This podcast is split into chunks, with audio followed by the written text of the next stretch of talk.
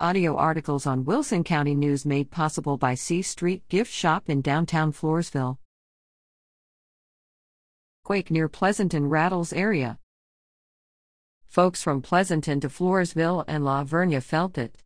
The U.S. Geological Survey and other sources that track seismic activity confirmed that the reason for buildings shaking at about 11:22 p.m. July 18 was an earthquake, with an epicenter east of Pleasanton. Several sources indicated the quake had a magnitude of 3.9 at a depth of about 2 miles.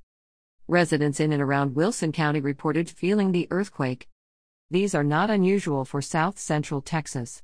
On May 1, 2018, a magnitude 3.4 quake south southeast of Poth caused damage in a Falls City residence.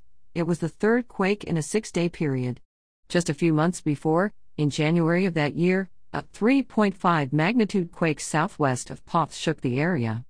According to the U.S. Geological Survey, earthquakes of between 3.0 and 3.9 magnitude often are felt only with an intensity similar to the passing of a semi truck.